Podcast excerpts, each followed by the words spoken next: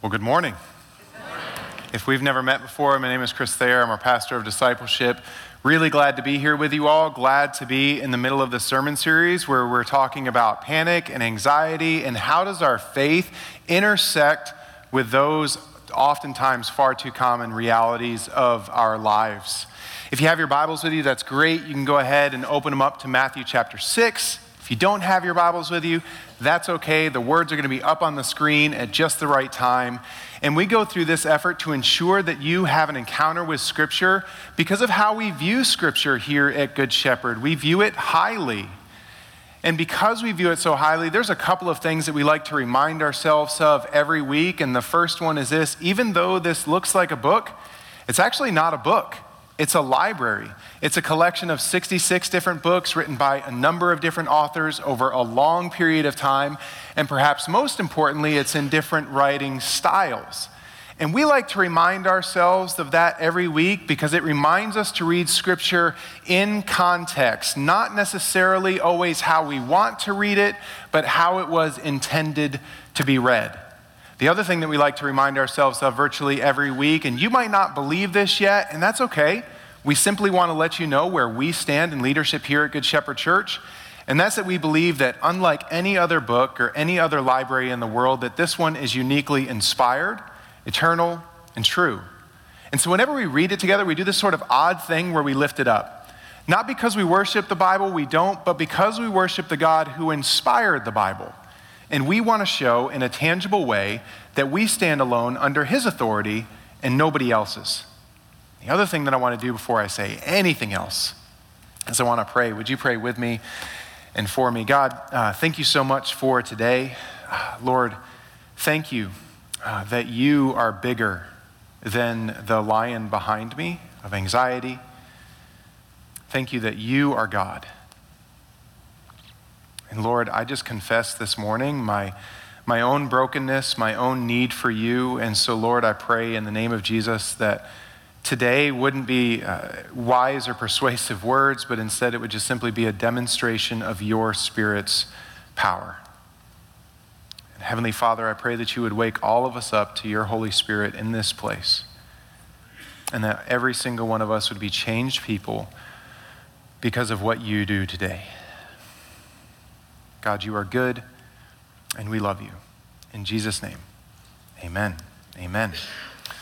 Well, today we're going to be talking all about how anxiety attempts to control the future at the cost of today. How anxiety attempts to control the future at the cost of today. And, and what I mean by that is, is something kind of like this. do you all remember those early days of the pandemic?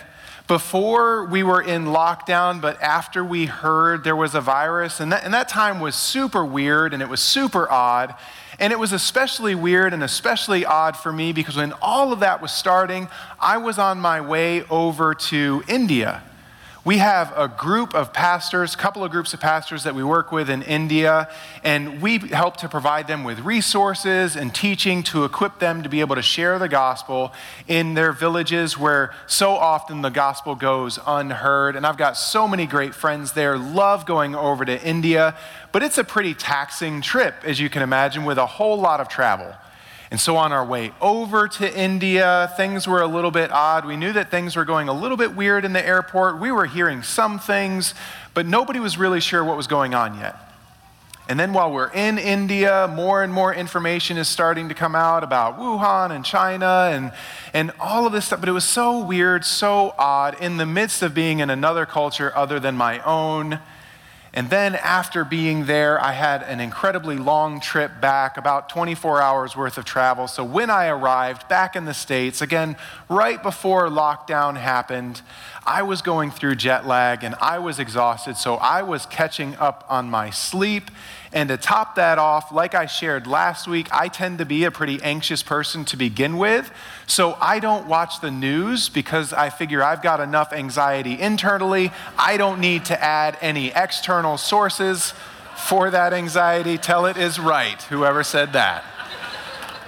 So I got back to the United States, to Steel Creek, and I am avoiding news and I am getting plenty of rest.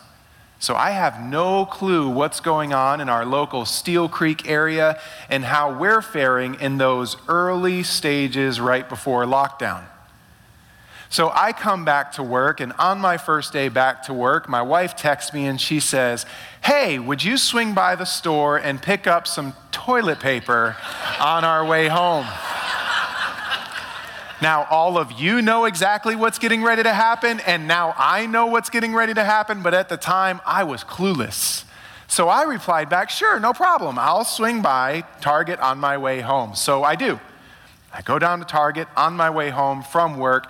I walk into Target, go back to that aisle that's got the toilet paper in it, and I see empty shelves. And I thought, this is weird. Was there like a recall on toilet paper? Like, what's going You all never thought you were going to hear a sermon illustration about toilet paper, did you? So, uh, is there a what's going on? And okay, well, no problem. I'll just drive over to Publix. So I hop in my car, I drive over to Publix. I get to the toilet paper aisle and I see again empty shelves. I take this picture in my phone, I send it to my wife, and I say, We got a problem, I'll be late. then I go over to Harris Teeter and I see nothing. Now, at this point, it becomes a game. Find the last package of toilet paper in the Steel Creek area. I text my buddy who lives out in Wyoming and I said, they have no clue who they're messing with, man. I was like, I'm gonna get it. I'm gonna be the last, the last package of toilet paper. It's going to this guy. So I sit down in my car and I think, okay, where are some non-traditional places to buy toilet paper that stock it? I know, I'll go to the drugstores. Nobody's gonna think to go to Walgreens or CVS. So I go over to Walgreens, nothing. Go over to CVS, Bupkis. Dang. Get back in my car. All right, where else? Where else could there be? Hardware stores. Hardware stores stock toilet paper because, hey, construction workers need it too. so, so this is my first and last time preaching. No. Um, so I go, I go over to Home Depot, and I've spent far too much time in Home Depot, so I know exactly where they keep it. I walk, I make a beeline for that aisle, and sure enough, I walk in and I see nothing. Oh man, no toilet paper. What are we going to do? Now, in, in Home Depot, they have those super deep shelves because they carry a lot of big things. So I thought, well, let me just hope against hope, and I'll squat down and I'll look and make sure that it's all gone. Sure enough, stuck in between this section of shelves and the section of shelves for the other aisle is a single package of Charmin Ultra Soft white paper gold. So I take all six foot four of myself, get in there, pull it down, hug it to my chest. I go to self checkout because there's no way I'm letting anybody else touch this package of toilet paper, the last package in the Steel Creek area of Charlotte, North Carolina. I make a beeline for my car. I lock the doors thinking I could actually get mugged over toilet paper.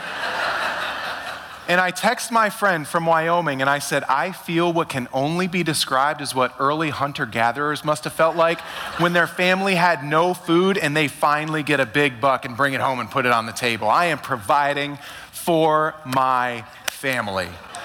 Loved it. Loved it. So I get home and my wife and I chuckle about it and we have some toilet paper to last us at least a little while. And as funny as that was, and as much pleasure as I got in being able to provide for my family in a silly way in those moments, over the next weeks and the next months, and over that coming year, this level of fear and panic and anxiety would start to overwhelm me because it wasn't just toilet paper. It was that question is there going to be food in the grocery stores? What do I do if we run out of food? What will I do if I bring home a virus and my nine year old son or my seven year old daughter get it? What will I do if both Katie and I get sick? What will happen if my father, whom we just found out had Parkinson's disease, what if he gets it? Will this be a death sentence for him? And all of a sudden, this future, these future possibilities started to crash into my present reality. And all of this anxiety and all of this worry and all of this fear started to bubble up as I tried to control the uncontrollable in front of me. And you all know exactly what that was like. Some of you might have a, a, diagnosed disorder like myself, others of you might wrestle with it intermittently. But in those moments, we all came face to face with this desire to control the future and our inability to do so. And one of the things that it cost me was the present. You see, when lockdown happened, and for the very first and probably only time in my life, I got to be around my nine year old son and my seven year old daughter the whole day.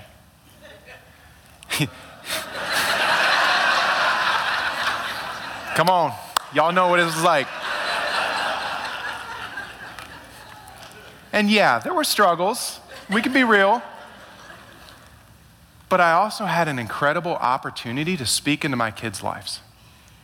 I, I could have had an opportunity to help my children learn how to navigate fear when the world around them was crumbling and there, was, there, was, there seemed to be this lack of security. I had an opportunity with my children to be able to help them to learn how to navigate that.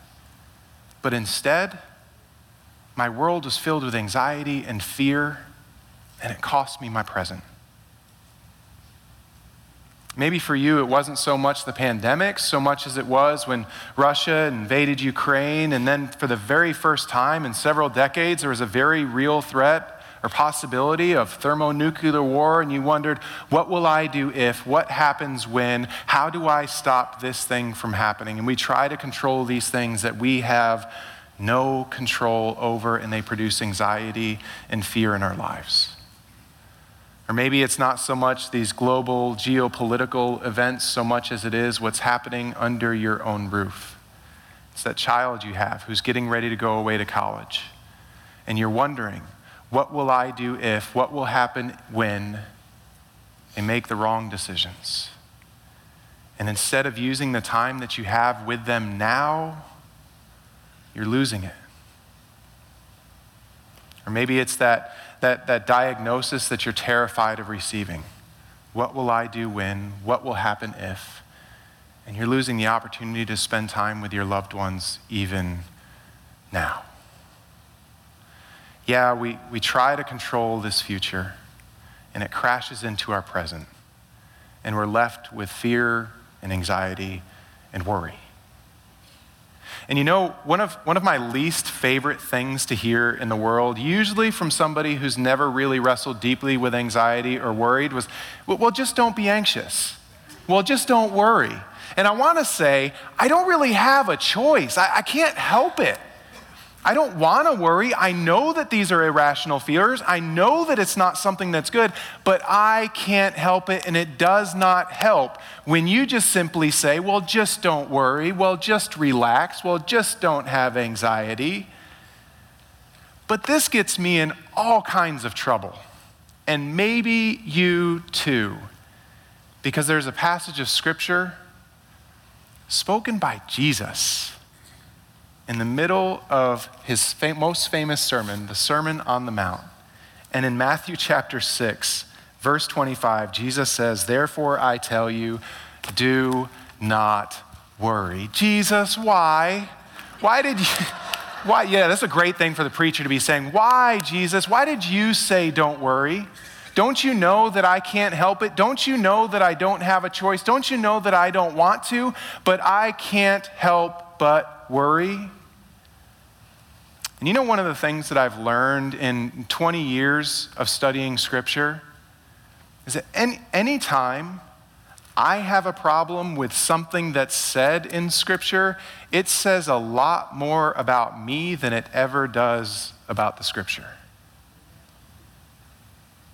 That when, when there's something that I don't like that I read, especially when there's a command that's given to me that I don't like, that's my cue to listen. To open up my ears, to spend some time studying that passage of Scripture and figure out what's going on. And maybe, just maybe, there's a good challenge in there for me. And the great thing about this passage of Scripture is it speaks exactly into our desire to control the future and how it costs us the present. when we spend a little bit of time looking at the context of this passage of Scripture, it speaks into our fears and our anxieties. When I pause long enough to recognize that Jesus doesn't say, don't worry unless you have anxiety disorder, in which case let it run amok. No, he just says, don't worry. All of a sudden, things that I had seemingly missed start to become very evident. And God gives us a way to walk through the reality of fear and anxiety that we have. So, this is what I mean.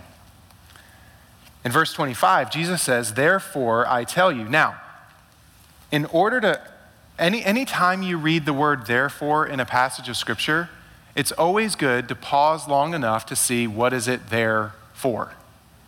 Okay?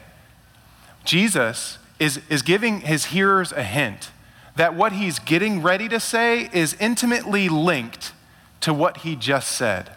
And what Jesus just said is don't store up for yourself treasures here on earth. Store instead for yourself treasures in heaven. Your, your perspective is, is too narrow, is too focused on what's right in front of you.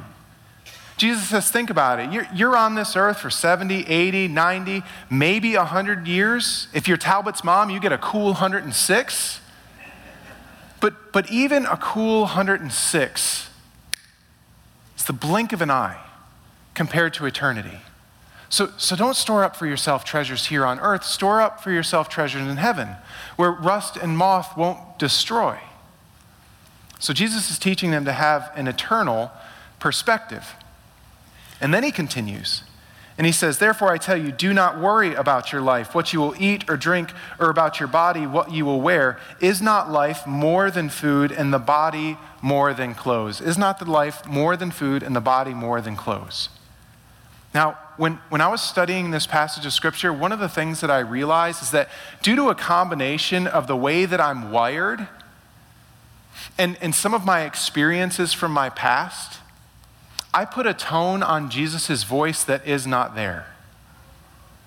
The way that I read this passage of Scripture and I think of Jesus saying this passage of Scripture is get over yourself. Don't worry. God, grow up. What's wrong with you? Why are you worrying? Don't you know you shouldn't worry? The problem is, that's not at all how the gospel writers portray how Jesus interacted with these people that he's preaching to. Jesus had an immense, an immense love for them and, and so much compassion. Every time the, the, the, gospel writers talk about Jesus interacting with these people, he says it's, it's like sheep that need a shepherd. They've been, they've been wandering, they've been astray. Jesus is losing sleep in order to be able to talk with this group of people. He loves them and he cares for them. So Jesus isn't saying, hey, get, get over yourselves. Jesus is actually speaking to a group of people who live in a subsistence society. See, unlike most of us in 21st century America, the, the biggest question we have when it regards food, unless we're in the middle of a pandemic, is am I going to have oatmeal, cereal, or peanut butter toast for breakfast in the morning? But Jesus is talking to a group of people where if, if it didn't rain, the crops didn't produce fruit. If the crops don't produce food, they don't eat. If they go fishing and their nets come up empty, their family goes hungry. They don't always know where their next meal is going to come from. They're taxed to the hilt by the Romans. They don't know if they're going to have enough money to clothe their children. And Jesus is saying to this group, hey, listen to me. Listen. Don't worry. Don't worry. Isn't, isn't your body more than food and clothes? And he doesn't just leave them there, he actually continues. And he helps them to understand exactly what it is that he's saying to them. He continues and he says, Look at the birds of the air. They do not sow or reap or store away in barns, and yet your heavenly Father feeds them. Are you not much more valuable than they? Can any one of you, by worrying, at a single hour to your life?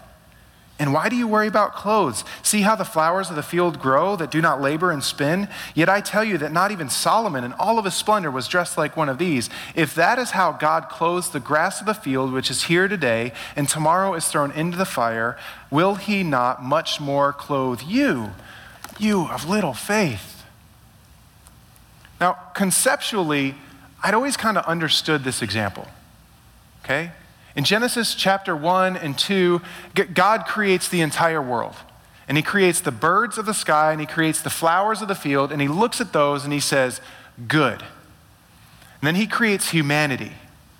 And he imbues humanity with, with this ability to be his image bearers in this world. He says, You're going to be my caretakers of this entire world that I create. And he looks at humanity and he says, Very good. So, birds, flowers, good. Humanity, very good. And so, Jesus is drawing on that. Jesus is saying, hey, look at the birds, look at the flowers. If God cares for them, how much more will He care for you? And again, I'd always kind of conceptually understood this passage of Scripture, but what I realized this week on Monday was that it never went from here to here.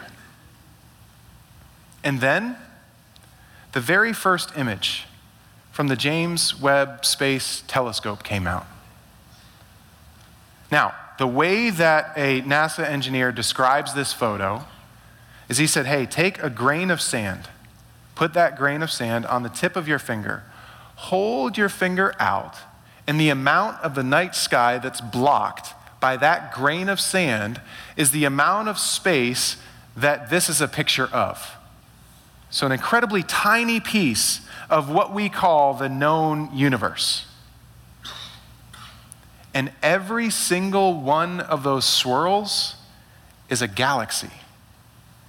And every one of those galaxies is likely made up of billions of stars each. And there are thousands of those galaxies in that photo. And all of a sudden, all of a sudden, I got it the very beginning of creation, God spoke light into being.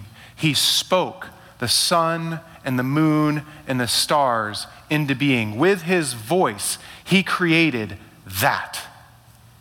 And in a world where that exists, God looks at you and you and you, and he says, Those galaxies and those stars are a footnote compared to the glory that I have put inside of each and every one of you. That, that's good. But you, and you, and you, and you, very good. God says, if, Jesus says, if, if God created that, and you're the pinnacle of his creation, then why would you ever doubt that He cares for you? And then Jesus continues. And He says, So do not worry, saying, What shall we eat? Or what shall we drink? Or what shall we wear? For the pagans run after all of these things, and your heavenly Father knows that you need them. But seek first His kingdom and His righteousness, and all of these things will be given to you as well. Therefore, do not worry about tomorrow, for tomorrow will worry about itself. Each day has enough trouble of its own. Therefore, I tell you, don't worry about tomorrow. You see, when, when I step back and I think about my desire to control this uncontrollable future and how it takes me away from the present, and how when all of us, when we wrestle with these fears, when we wrestle with these anxieties, that they're really indicators that we're stepping into a role that was never intended for us to fill.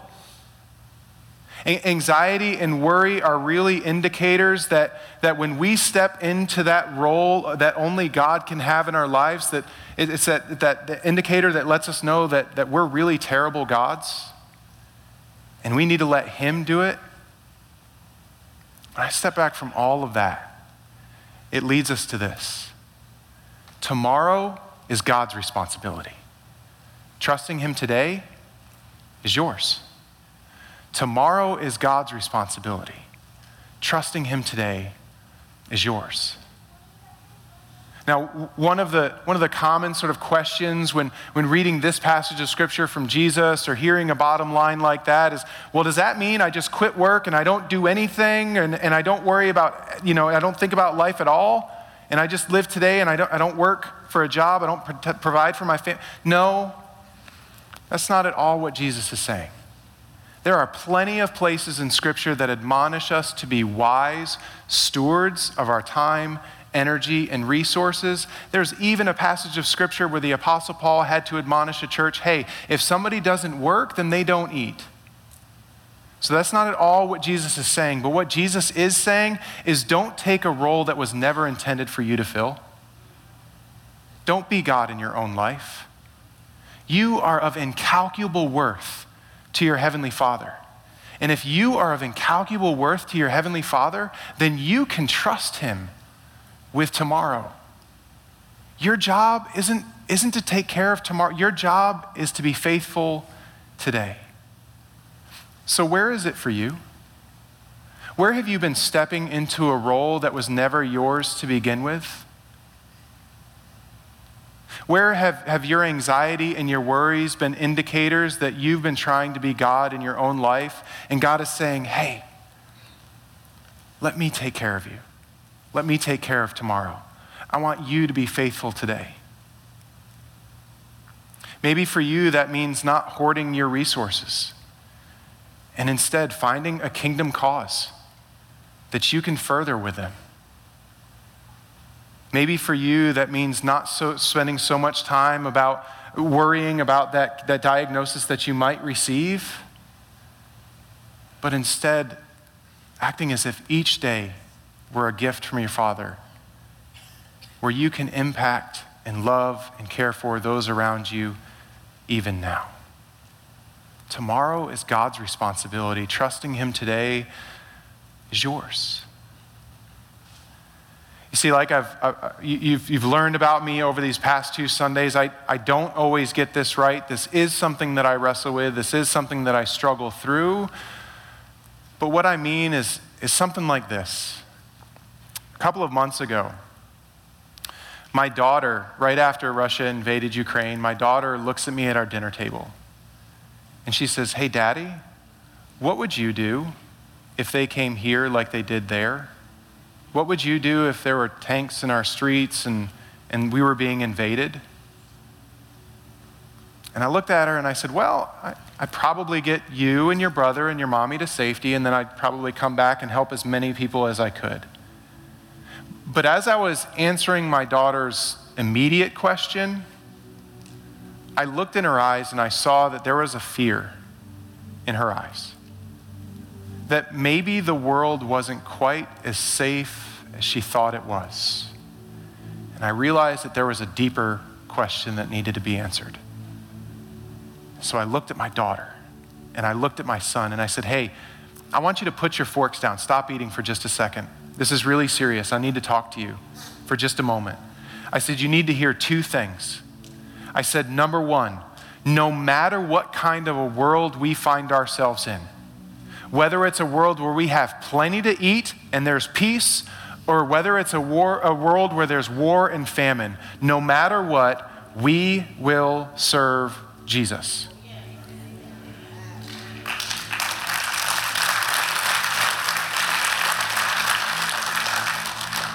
And number two, no matter what, Jesus wins. Jesus was put in a tomb. He raised again on the third day and he defeated all sin and all death. And everybody who is with Jesus gets to partake in his victory. So no matter what happens, we win.